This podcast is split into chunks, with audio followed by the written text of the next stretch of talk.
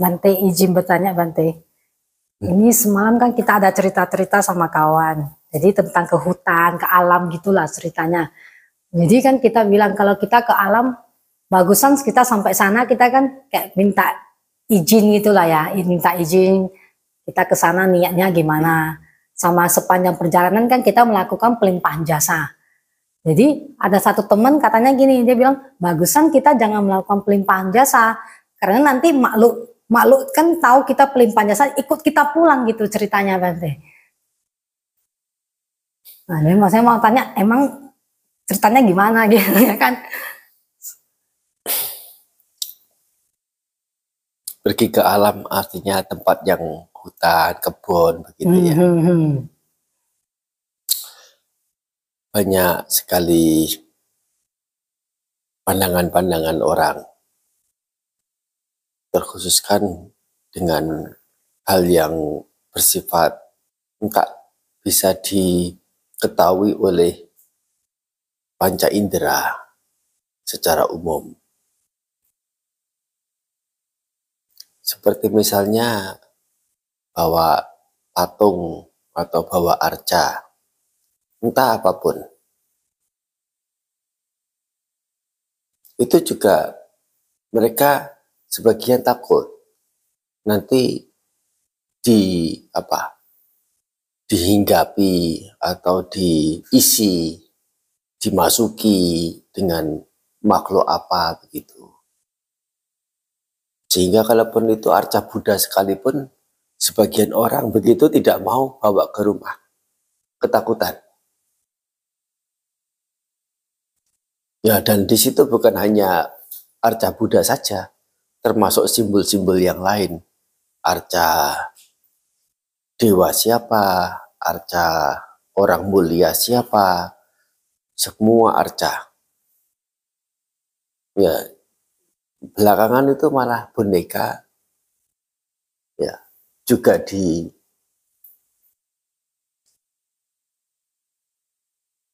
dikultuskan seolah-olah itu sebagai yang bernyawa di, dimandikan, di apa dan sebagainya. Hmm.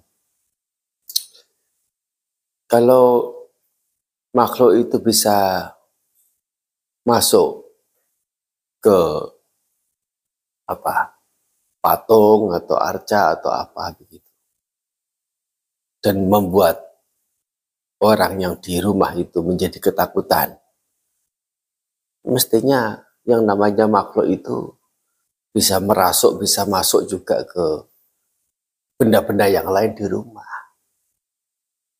AC misalnya. Apa? Di kulkas atau apa namanya itu rice cooker semua ada makhluknya semua kalau orang mau berpikir begitu mau tinggal di mana menjadi salah kaprah. Dan sesungguhnya ya tidak seperti itu kita sebagai Buddhis mengerti makhluk-makhluk. Oh, agama Buddha bukannya menolak keberadaan makhluk-makhluk itu.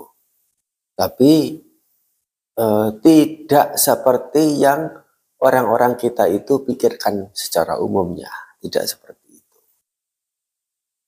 Agak ya agak susah untuk menjelaskan memang keberadaan makhluk di makhluk halus maksudnya ya dalam agama Buddha.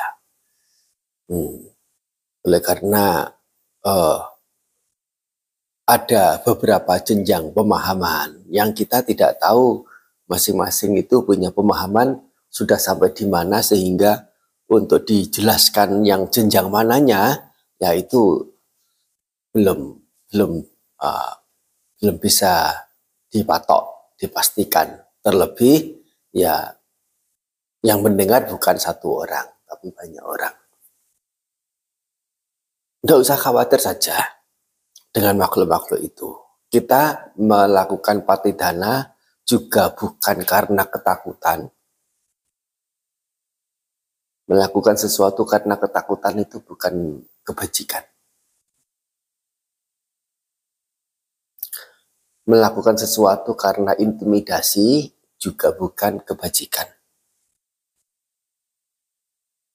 Kebajikan baru muncul setelah kita secara sadar oleh diri sendiri tanpa tekanan dari pihak mana pun punya niat, punya kehendak untuk melakukan hal yang mendatangkan kenyamanan, ketenangan, kedamaian, kebahagiaan bagi diri sendiri dan bagi pihak lain.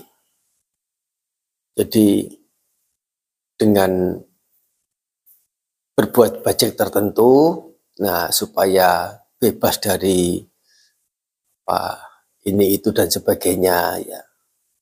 Dasarnya adalah dasar dasar ketakutan. Ya memang di masyarakat itu sulit untuk melenyapkan yang namanya ketakhayulan. Sulit, sulit sekali. Kita merasa sudah Buddhis, ya, yang sudah semestinya untuk menghapus ketakhayulan, tapi hidup kita masih hari-hari diwarnai oleh ketakhayulan. Hmm.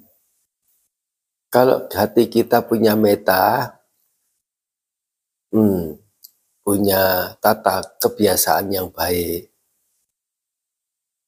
punya kemurah hatian. Sesungguhnya sudah lebih dari cukup untuk berada di mana saja itu hidup dengan nyaman tanpa ada gangguan baik yang dari makhluk halus maupun makhluk kasar. Walaupun faktor-faktor yang yang mungkin ada pada setiap orang itu kan tidak sama. Jadi kita juga tidak bisa uh, mematok secara pasti seperti Bante, Mogalana dan sebagainya dan yang lain. Beliau dari sisi paramita ya bisa mencapai kesucian tertinggi arahata. Tapi buah karma lampau beliau, nah, ya beliau di, ya, diseterui oleh sebagian kelompok orang, sekelompok orang. Akhirnya meninggal. Itu meninggalnya karena dibunuh. ah, kalau dibilang kalau dipikir uh, parameternya untuk mencapai kesucian, apakah itu tidak berhasil guna? Ya sudah berhasil guna, tapi tidak mencakupi keseluruhannya.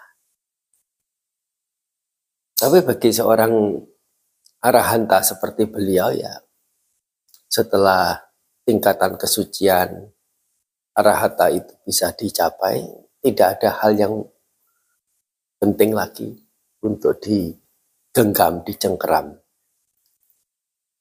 Itu adalah contoh, contoh dari uh, siapa pun bisa terjadi, pada siapa pun bisa terjadi hal-hal yang tidak diinginkan. Hmm. Dan takut pada mereka yang kasar itu lebih logis daripada takut ada mereka yang halus, makhluk halus. Nggak ada orang masuk itu masuk ke rumah sakit karena ditusuk oleh makhluk halus. Hmm.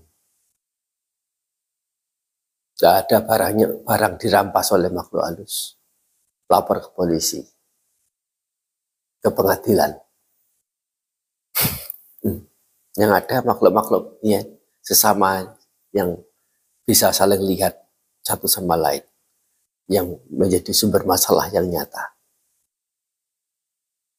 Tidak usah terlalu khawatir, tidak usah dibahas juga. Dibahas nggak ada ujungnya. Setan ada atau tidak, hantu ada atau tidak, nggak ada ujungnya.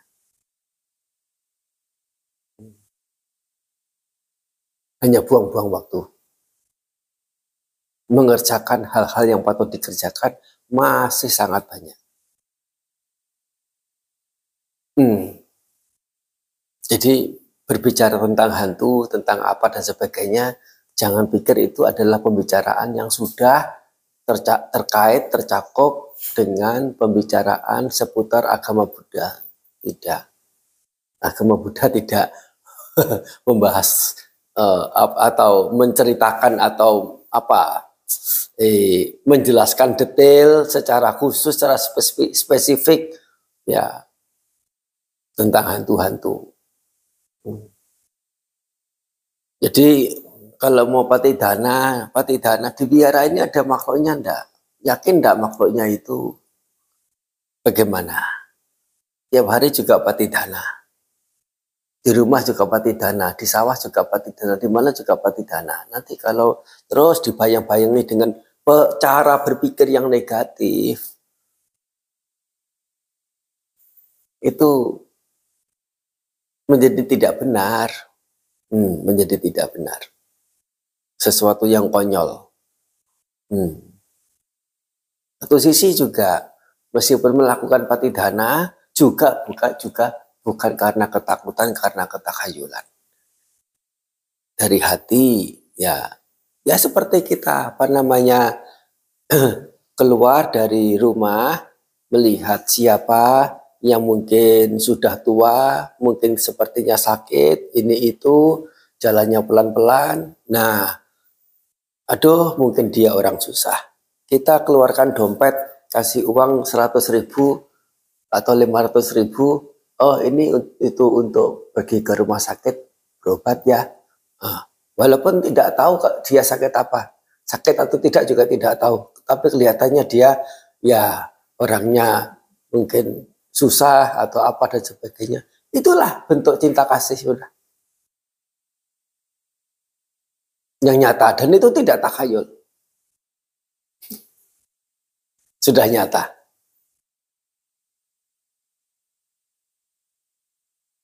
dan tidak perlu untuk di, didorong, digiring ke hal-hal yang bersifat takhayul juga.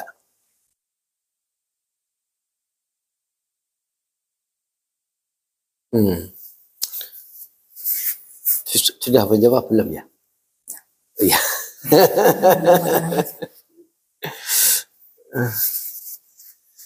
hmm. Ah, anumodana ya. Sabitiyo wiwacantu sabarugo winasatu.